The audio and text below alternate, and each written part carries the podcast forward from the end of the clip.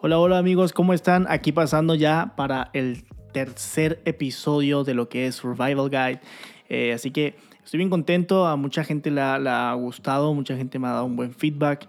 Y pues estamos hablando sobre qué son las cosas que debemos de hacer constantemente, ¿verdad? Aunque o sea, sin importar qué es lo que venga a pasar en el mundo, qué es lo que vaya a pasar en el mundo, sin importar cuál es el pronóstico de tu gobierno o el pronóstico del mundo o de alguna pandemia. Así que ya hemos visto tres cualidades, aptitudes o cosas, ¿verdad? El primero lo, fue un capítulo completo que hablamos sobre la adoración. El segundo capítulo que fue el pasado hablamos sobre lo que es la honestidad sobre el pecado, sobre nuestros pecados hacia Dios y también sobre el matrimonio. Todo está hablado así, este, un poco superficial, ¿verdad? Siempre se puede abundar en, estos temas. Pero pues estoy dándote esto para que tú puedas abundar tú solo, ¿verdad? Así que pues en este vamos a hablar de dos más. Hoy es el penúltimo capítulo. Vuelvo y lo repito, pero hoy hablaremos de dos cosas más. Y la, ahora sí que la, la, la cuarta cosa que vamos a ver o el cuarto eh, punto, cuarta cosa, cuarta actitud o, como le quieras llamar, es sobre la música. ¿Sí? La música. Dirás que tiene que ver la música con enfrentar un apocalipsis o una pandemia, un Armageddon. Bueno, tiene que ver porque tiene que ver con todo, porque la música es una herramienta, porque es auditivo, y la, música realmente influencia todo. Y cuando hablo de música, igual me refiero a la música en nuestras iglesias. La música, si tú eres un, un ministro de alabanza, un líder de alabanza o un pastor y estás escuchando esto, o un congregante o un líder, aunque no seas de alabanza, pero tú, tú te congregas a una iglesia, tienes que saber la importancia de lo que es la música. ¿sí?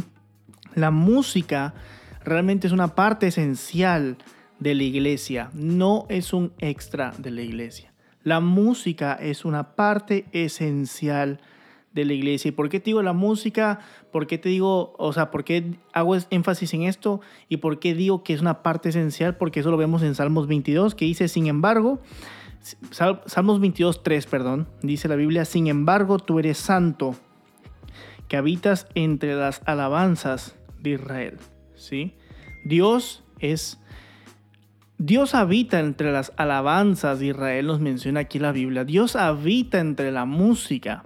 Por eso es importante que nosotros aprendamos qué música vamos a escuchar y qué música vamos a, o a qué música, mejor dicho, vamos a ser devotos. ¿sí? Hay que aprender a escuchar la música. Y cuando hablamos de música cristiana, pueden haber, se te pueden venir miles de artistas a la, a la mente, pero es importante que tú escuches canciones cristianas que exalten al Señor, que busquen levantar al Señor, que busquen entronar a Dios. ¿Por qué te digo esto? Porque hay canciones por autores cristianos o canciones cristianas, no estoy diciendo que estén mal, para nada, sino que pues están hablando sobre eh, nuestro sentimiento emocional y de cómo nos sentimos, de que a veces nos sentimos cansados o que a veces nos sentimos este, pues heridos o que a veces no hay sentido en la vida, pero que Dios está ahí. No estoy diciendo que eso esté mal, para nada, para nada. O sea, tú puedes escucharlo si, si tú quieres, si estás en ese momento, pero procura siempre buscar canciones que exalten al Señor, que no hablen más no hablen de nuestra persona, sino que exalten al Señor. Y este tipo de alabanzas son las que debemos de tener siempre en la boca. Alabanzas que glorifiquen al Señor, música que glorifique al Señor, música que realmente exalta a Dios, porque si nosotros ponemos a Dios delante de todo, créeme que nos va a ir, nos va a ir bien y que Dios va a estar en medio de nosotros, como lo dice en Salmos 22.3, que dice que Dios habita entre las alabanzas de Israel. Si tú quieres, si eh, tú eres un ministro de alabanza y me estás escuchando, si tú quieres que Dios habite entre la alabanza, tienes que glorificarlo y exaltarlo a Él. No glorificar ni exaltar un instrumento, ni glorificar y exaltar una voz, ni, ni la letra en cuestiones de exaltar a un hombre o a una mujer o al, o al sentimiento humano, sino busca siempre exaltar a Dios.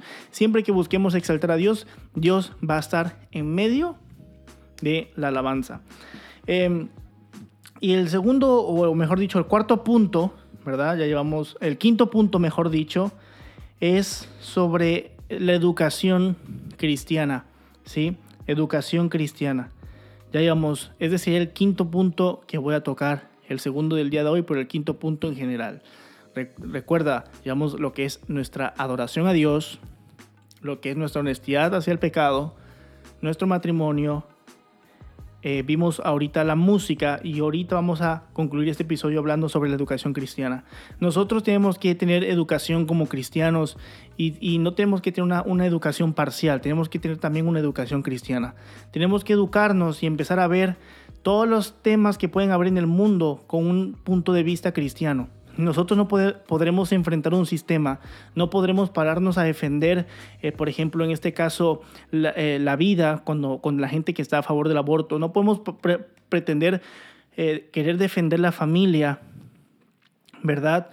contra lo que está permitiendo esta agenda sobre familias homosexuales o cosas así. No podemos querer pretender enfrentar el sistema que está en contra de la ley de Dios si nosotros no tenemos una educación cristiana, ¿verdad? O, una educación que pueda haber otros puntos, pero siempre desde una perspectiva cristiana. Nosotros como cristianos debemos de estar siempre armados, siempre equipados y siempre aprendiendo. Es impresionante que hoy en día haya mucha gente que tiene un liderazgo, que haya mucha gente que sirve en la iglesia, que ni siquiera tiene la, la, la decencia o el esfuerzo de querer leer un libro cristiano una vez tan siquiera al mes. Y, y esto hablo de un libro cristiano, pero ni siquiera hay gente que lee la Biblia en un mes. No estoy hablando de la vida completa, pero leer un capítulo, estudiar, tener sus propios devocionales, ¿verdad? Pero nosotros debemos de educarnos en este punto. Debemos de realmente estar siempre, siempre educándonos en la palabra de Dios y en todo libro que apoye, escucha bien todo esto igual, por todo libro cristiano que apoye, ¿verdad? La palabra de Dios.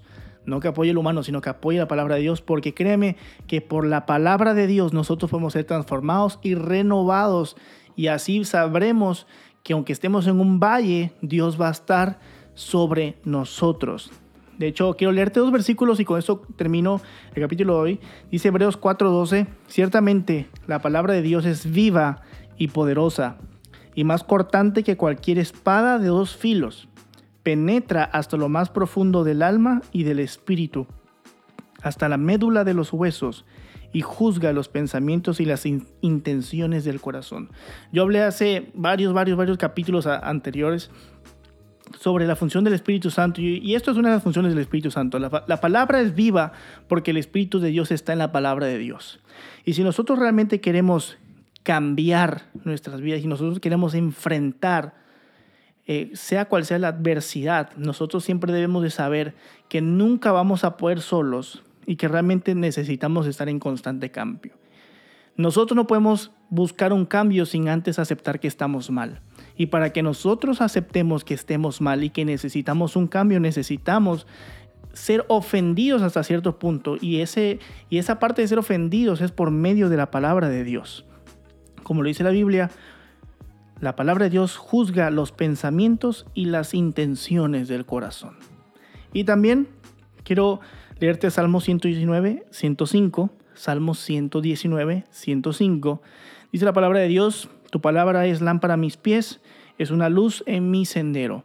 Esto es claro, el mundo está oscuro, ¿sí? El mundo que estamos por enfrentar está oscuro, está peor que antes, pero no quiere decir que vamos a, a, tener una lámpara solamente para nosotros y esperar a que Cristo venga. No, porque número uno no sabes cuándo viene Cristo. Y, no, y si no viene en toda tu vida, pues no hiciste nada nunca. Así que, o sea, si, si no viene me refiero en toda tu vida terrenal, porque de que Él va a venir, va a venir, no sé cuándo, pero va a venir.